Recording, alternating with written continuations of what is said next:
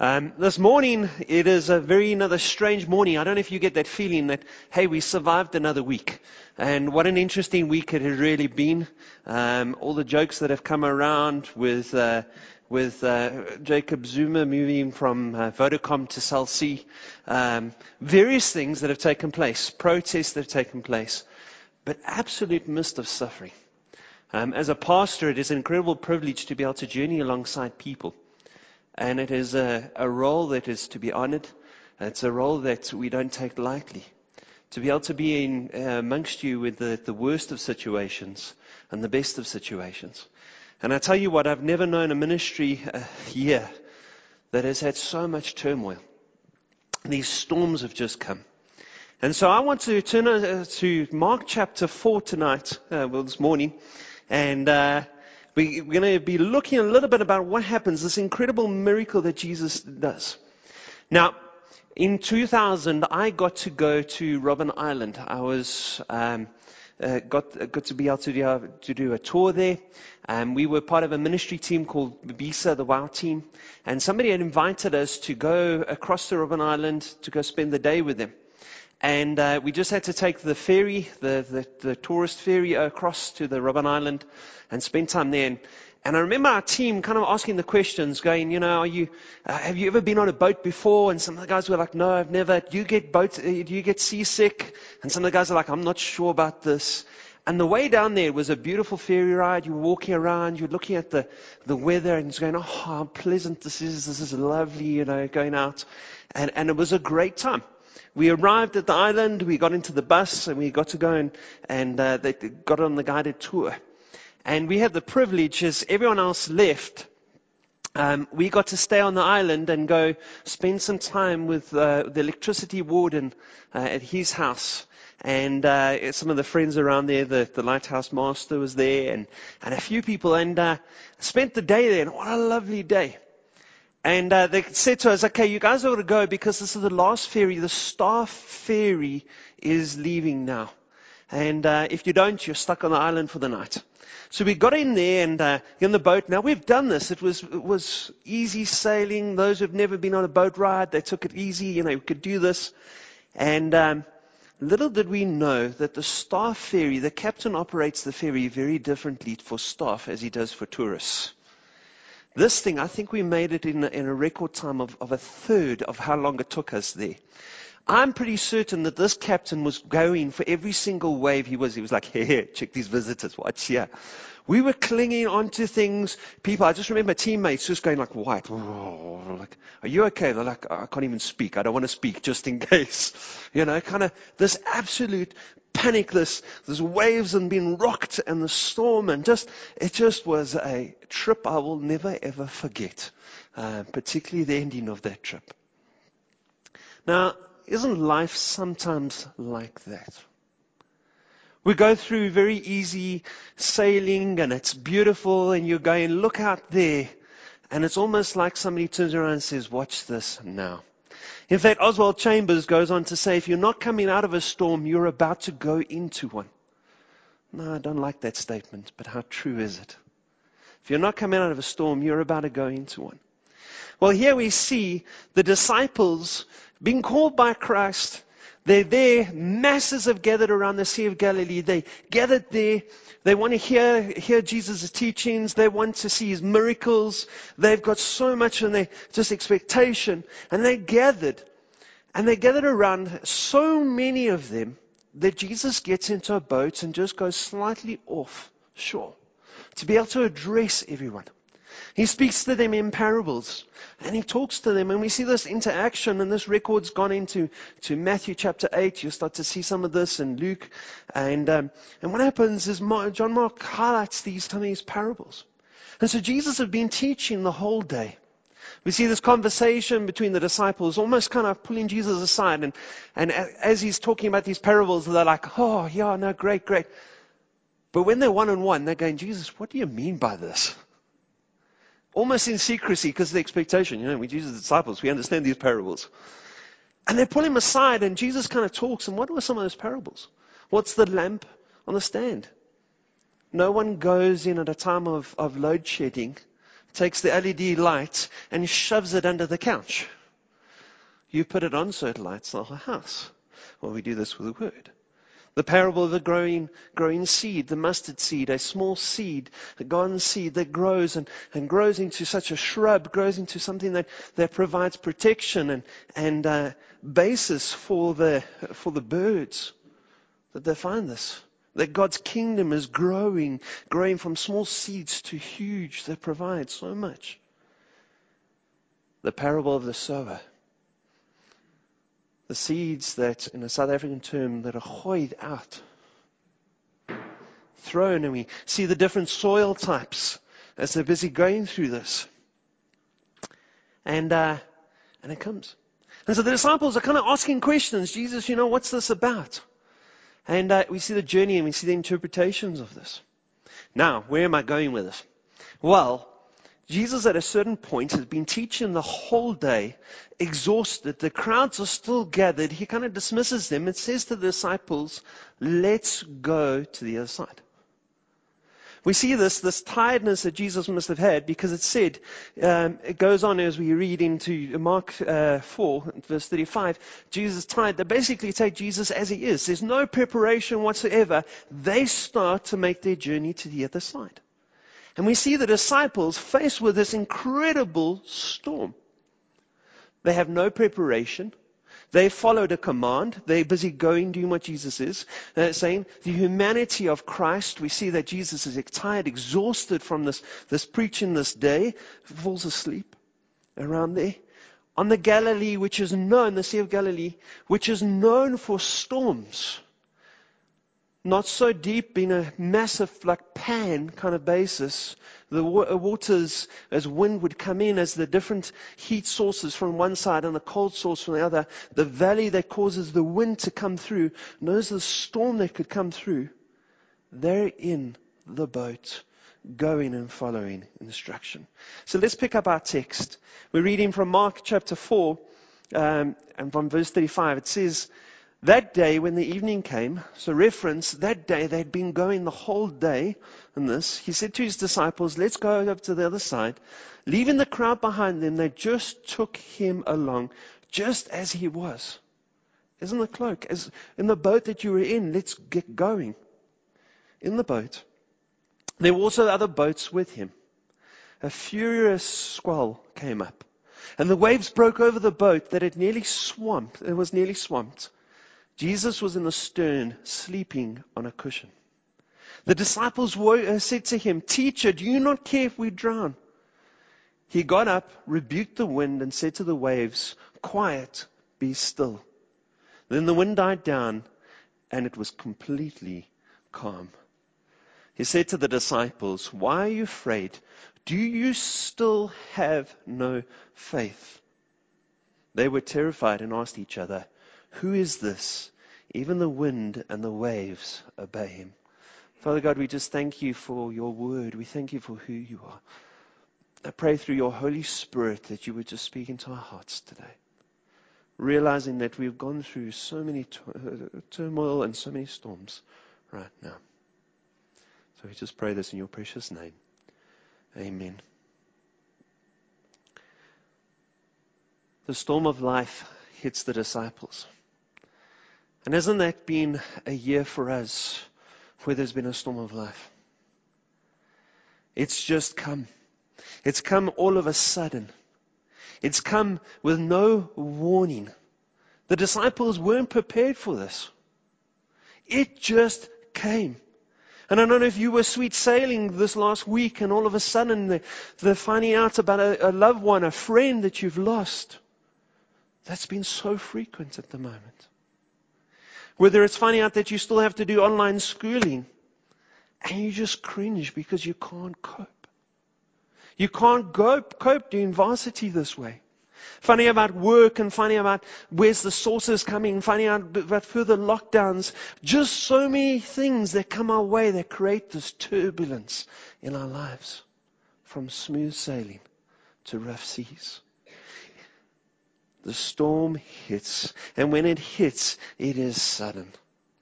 No one warns us necessarily that we're about to go through life turmoil. Thank goodness for that. that brings enough lack of sleep as it is anyway, without being warned about it. But it comes all of a sudden. And I know many of you are coming through that place where you're going, where's this from? I can't cope. This has just come out of nowhere. Things were so well just the other day. And now, look, it's just come up with no warning. It is overwhelming. We see this text here saying that it's a furious squall came in. This word furious is almost like a mega storm that's here. It's this massive, dangerous storm. It is overwhelming. In fact, it is hitting the boat. It says in the NIV here, it says it broke over the boat. It's this crashing, bashing, just coming on, tackling every over and over that they were nearly swamped. In fact, Luke 8 turns around in this kind of reference to this. It says they were in great danger. It wasn't just this water had come into the boat. It wasn't that the boat had just sprung a small little leak. Water was coming in and they were about to drown. Basis. When life storms come in, doesn't it feel so overwhelming? Don't we feel at a place where we just can't go on? God, I can't do this. I can't face this. I can't live with this. I don't know what to do, and we feel so trapped. Like we're drowning. Their waves have come through. Reading statistics, talking with youngsters, just seeing how so many people are going through such a level of anxiety. And I don't know if you're feeling that. All of a sudden we're anxious about little things. We tend to be snappy at each person. It's just what's going on inside, and we're starting to feel so overwhelmed. Will COVID-19 ever leave us? Will this ever get away? Will our economy ever recover? Will this ever be fine? Will my family ever be all right? Will I ever be able to go on from this? Don't we feel overwhelmed when the storm hits us? When the life storms hits us, it is also uncontrollable. We so often sometimes think we like to be in control. We're in control of things. I've got this. There's nothing like a storm to remind us that we can control very little. We control our temper. We can control some of our anger. We can maybe control whether we brush our teeth or certain little small things. We can never control our friendships. Ever notice that? As much as we try like to. Can't control our finances, because as much as we try find security, something happens. We can't control these things. And yet we find that a place where we're just trying to find such control, yet it doesn't.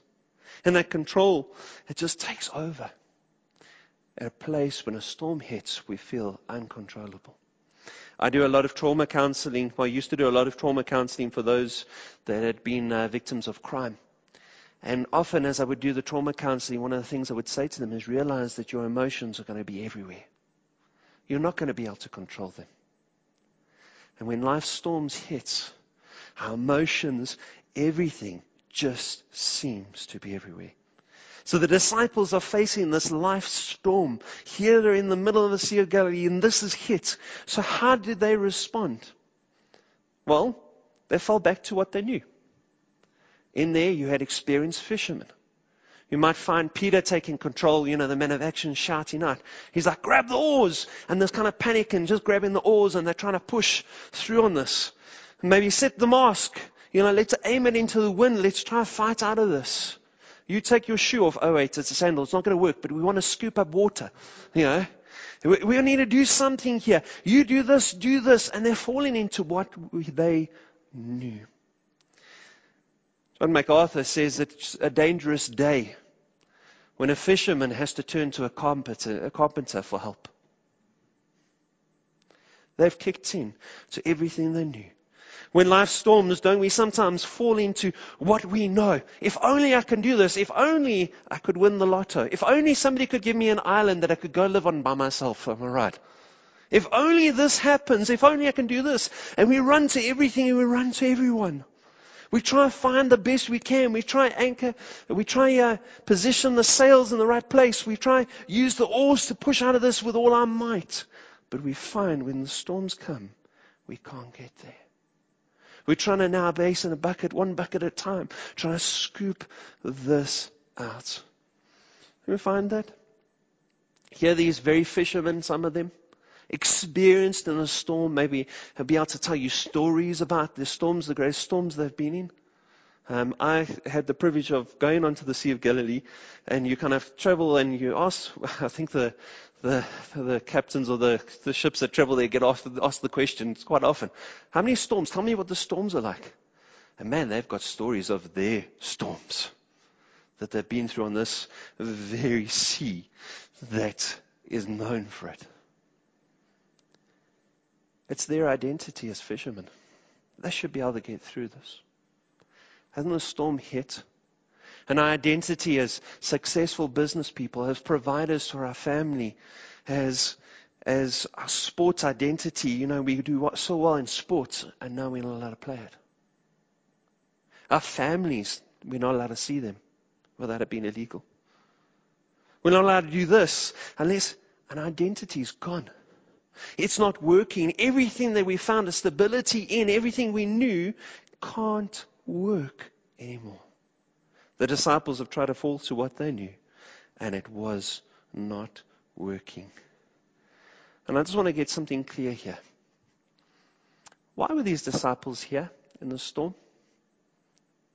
Were they there because they'd done something wrong? No, they were following Christ's command to get to the other side. That's what they were doing. It wasn't sometimes where we go through life's traumas, we can easily accept it because it's something I did wrong or I messed up there. But what happens when it's a storm that's just come out of nowhere and we're going, where's this come from? They hadn't done anything wrong. They were simply following a command. So what did they do through this? How did they respond? Well, they questioned Jesus. Do you notice that? I want to tell you that I know as this church, we are going through grief and we are going through hardship, and you'll see me emotional because I feel it for you. And I know we are at a place saying, God, do you not care in this? Do you not care if we drown? Why is it like it seems like with the storm, you are just sleeping in it? Where are you? Do you not care about us? Don't you feel like that? We sometimes as Christians don't want to say that out aloud. But it's so in our hearts. It's the question we're asking. And the disciples fall to once their identity. Everything they knew doesn't work. They fall to Christ and they question him. Teacher, don't you care if we drown? Right now, God, it feels like you're asleep in life's turmoils. God, right now, it feels like you've abandoned us.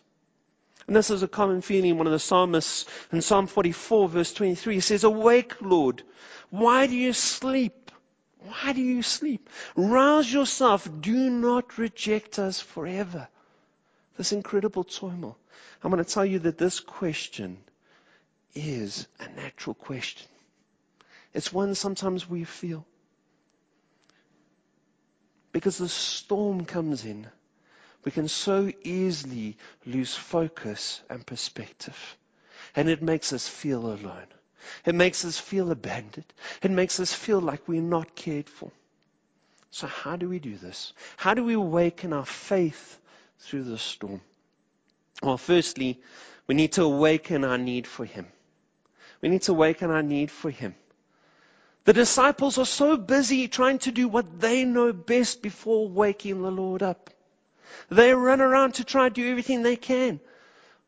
Do we realize that we need him? We are nothing without him. We need Jesus. We need him right now. We need him through this storm. We need him through this turmoil. We need him through this. You find it incredible that Jesus doesn't wake to the storm, but he awakes to the call of his people. Isn't it incredible? Christ doesn't need to wake up to the storm because he knows what's going to happen. This storm is not going to sink the boat that has the Messiah in it. He knows that. He doesn't need to panic about the thunder, the crashing waves. He doesn't need to do that. But he responds to the cry of his people. He wakes to them. And I know right now you may be feeling that God is not caring. God is not there for you right now. We need to get back to him and say, God, I actually need you. I've lost perspective. I've lost focus on this. I need you. Because I tell you, God is answering the call of his people. 1 Peter 5 verse 7 says this, cast your anxiety on him, for he cares for you. Cast your anxiety on him, for he cares for you. It means don't hold on to it. It means put it onto him. Give it over to him. Those burdens, the weight we're carrying, let us handle and pass it on to him, for Christ cares. He's responding to the call of his people. Giving an analogy of this, having two kids in the house is incredible. Now, I can come home late on a Friday night. Often the dogs are the only ones that kind of greet me. Everyone's asleep, fast asleep. I never forget this. I've crashed stuff in the room by accident, and Sarah sleeps through all of this. But let one of the kids make a sound, and she is awake. Incredible. Christ is answering the call of his people. And so we need him. We've got to cast it onto him, our anxiety, our panic, our worry, our fear, trusting in him. God, we need you right now. We need you through this, life's turbulence. When I say this, is that Christ wasn't taking them to the middle of the storm. His purpose and destination for them wasn't the middle of the lake. Yes, he used this. He used it incredibly, and we'll deal with this a little bit later. And he used it incredibly. Where was their destination? It was the other side. Realize that the storm that you're going through right now is not your destination. It's not where God, but God is taking you through the storm to something. Get to that place where we're saying, God, I need you. I need to know where you're at. Also find it very interesting is that Jesus is asleep in the stern. Now, not knowing so much about boats, I went and did a little bit of homework. But the stern is the back of the boat. It's not just the back of the boat. It's often what would be used, the rudder that would be used to be steering. It'd be the place of direction of the boat. You find it interesting that through this storm, where was Jesus? He was actually in the place of control. When they were feeling out of control, when they were feeling just like this is going to drown us, do you not care if we drown? Do you not care if we... Where's Christ? He's asleep at the very place of control. He's there. See, we wrestle because we sometimes don't think we need him. We'll acknowledge him with our words, but in our hearts, we're trying to fix it on our own. We're trying to get through the storm on our own. We need to get to a place of faith. God, I need you. But I need you to take control. I'm sorry for trying to take over the stern. I'm sorry for trying to take over that control. I need you to get me through the storm. For you know the destination. You know where you are taking us. And so the disciples wake him up. He hears their calls. He hears our call. And I want to just say this. If you're feeling that God doesn't care for you, ask that simple question. Jesus, do you care for me? How much do you care for me? And his answer is this much. Isn't it incredible? When we lose focus and we think God doesn't care for us, we forget that he died for us. That's how much he cares for you and for me. Do we need him? Are we going on our own? We're saying, God, right now, Jesus, I need you. I need you. He gets up, and the Luke account kind of focuses on the fact of the rebuke to the disciples first. But I'd like to think that the rebuke works far better when the storm's gone. And so Mark highlights the rebuke of the disciples later. But Jesus gets up. It doesn't say, what have you tried? What does he do? And this brings us to our second point.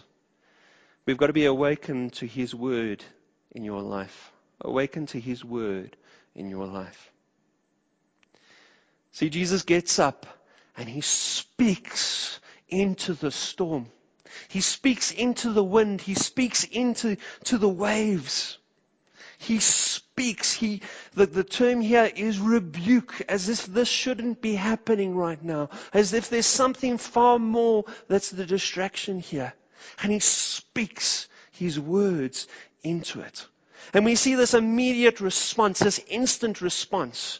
Easily for the wind to die down, but the waves would still be crashing. We see the stillness in both. Nature responds to his very word. Just as God has spoken into creation in Genesis, and then God said, let there be light, and there was light. From his very words. Jesus speaks in his words. This miracle that's happening, yes, the disciples have seen miracles that Jesus had performed from the demon-possessed, the sick. But here it's one where nature responds. One of the first miracles involving nature that Mark highlights here. Nature responds to him. To his word. It doesn't question it. It does. It's still.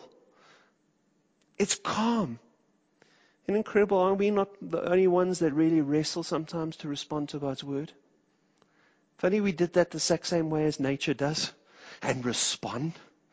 See, we need God's word in our lives because God is speaking to us through his holy scriptures. And we need to cling to that. Romans 10 verse 17, so faith comes from hearing, and hearing comes through the word of Christ. If we need to awaken our faith, we awaken it by responding to his word. It's got to be in our life. It's got to be more than just a theoretical kind of lesson. Because for the disciples here, kind of wrestling about the word already, and what is the word? And Christ is talking about the sower and planting it, and those who respond, and the seed that falls into good soil. They hear that, but doesn't the storm bring about the practical exercise of that? Isn't it? So if we want to grow our faith, we've got to go by responding to his word and hearing through, moving it from more than just in our heads. Yes, God, I know what you've said. I've read this once. To God, I know what you've said. His word is speaking into your storm right now, what you're going through. What is he saying? Are you spending time in Scripture, listening and responding to that? In turmoils where you're saying, God, I don't know how to go about this. And I'm responding in a way that's just about me and what I'm doing. And Lord, I need a pause. And I actually need to hear how I should respond in the way you want me to. What is Scripture saying to this? Mark 4, verse 18 to 19. As he kind of unpacks the sower for the disciples, he focuses on this. Those who seeds were thrown amongst the weeds, and says there's still others like the seeds sown among the thorns, hear the word, but the worries of this life. Do you see this?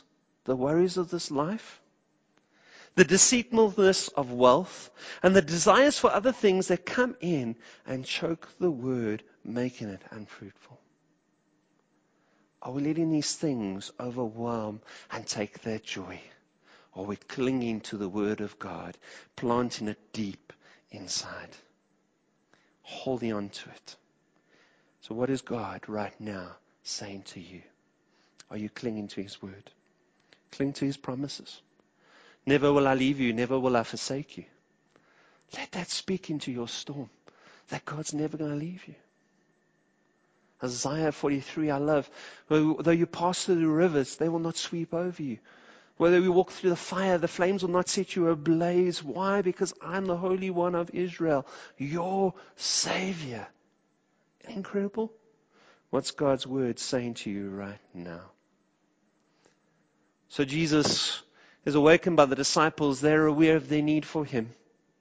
They hear Him speak through His word into the storm, and we see the response.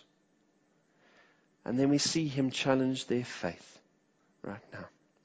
And thirdly, we need to awaken our knowledge of who Christ really is. See, Jesus turns around to them, and it's kind of a faith. Why have you doubted? Kind of on the basis. Have you not seen who I am? Have you not seen the miracles that we've done? Have you not journeyed? Have you not following me? Do you not know that I'm in the boat with you? Kind of basis here. This rebuke that He's saying to the guys, how much more do you need to see to put your trust and your faith in me? What more do I need to do? Kind of question here. Well, I love Psalm 89 verses 6-9. It says this, for who in the skies above can compare to the Lord? Who is like the Lord among the heavenly beings? In the council of the holy ones, God is greatly feared. He is more than awesome than all those who surround Him. Who is like you, Lord Almighty? You, Lord, are mighty, and your faithfulness surrounds you. You rule over the surging seas, and when its waves mount up, you still them. Incredible. Because we see Christ doing that. So we're going to ask that question. What are you really scared of right now? What are you anxious about? Where's this level of high level of depression that's just come in? Where's it the fact that you're such a struggle to get out of bed? Where's this emptiness that's overwhelming you right now? As Christ is saying, why are you afraid of that? What's going on? Do you still have no faith? Why? He's saying, trust in me. As you go through the storm, Christ is saying, do you not know I'm in that boat with you? I hate that one saying that you have is, oh, everyone's in the same boat. That really doesn't comfort anyone. Okay? The focus is on the boat. We could turn around and say, do you not realize who's in the boat with you? Do you not realize who's going through this with you? We're told in this very text that there are a few other smaller boats that came along. I don't know about you, but I'm glad. I would be really glad to be in the boat with Jesus. Imagine what the other boats were going through in this. That confidence we can have knowing that Christ is in the boat that we have. You see, the text goes on and says, they were terrified and they asked each other. It says this, who is this? Even the winds and the bays obey Him. This word terrified is awe. They are awestruck with who Christ is. And it's this fear that comes that would go, as Isaiah says, woe to me, I'm a man of unclean lips. As Peter later on responds to Jesus after the Great Commission, after Jesus' resurrection, kind of comes to him and says, woe to me, I'm a sinful man. Peter realizes who Christ is. We need to realize who He is. There is no one greater than our Lord. There is no bigger storm than Him. There is nothing that He cannot control. He knows tomorrow. Do we know who He is? Who is He in your life? Is He just the prophet? Is He just someone that your parents taught you about? Is it someone you just pay lip service to? Or is He the Son of God? Because how we face the storm, how we grow in our faith, is going to be about our knowledge in who He is. That's going to help us through that. He is my Lord. He is my Savior. And He is in control. The famous Sunday school song from many, many, many years back. With Jesus in the boat, I can. And it carries on. With Jesus in the boat, what can you do? How can you get through the storm right now? Because Jesus is in the boat. He is in control. He is in control. Chuck Swindoll says this, anything under God's control is never out of control. God is getting you through the storm. So what do we need to do? we need to acknowledge that we have to go through this storm to get to the other side. But no, Jesus is in the boat with you. So awaken our faith. Let us realize who we are with. Let's pray. Father, I just thank you. I thank you for so great is your care, so great is your love. Lord, as we feel broken for those that have lost loved ones,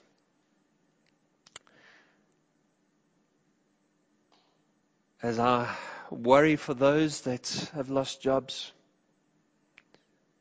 for those that have challenged with anxiety and such fear that just seems to be so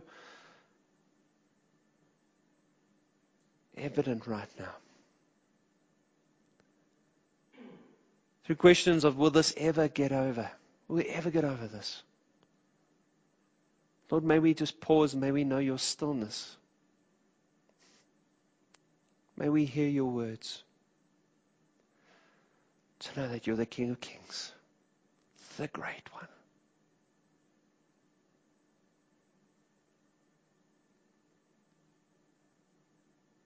That you're with us. Thank you, Lord, for being in the same boat and knowing what the other side looks like. So we praise you in your precious name. Amen.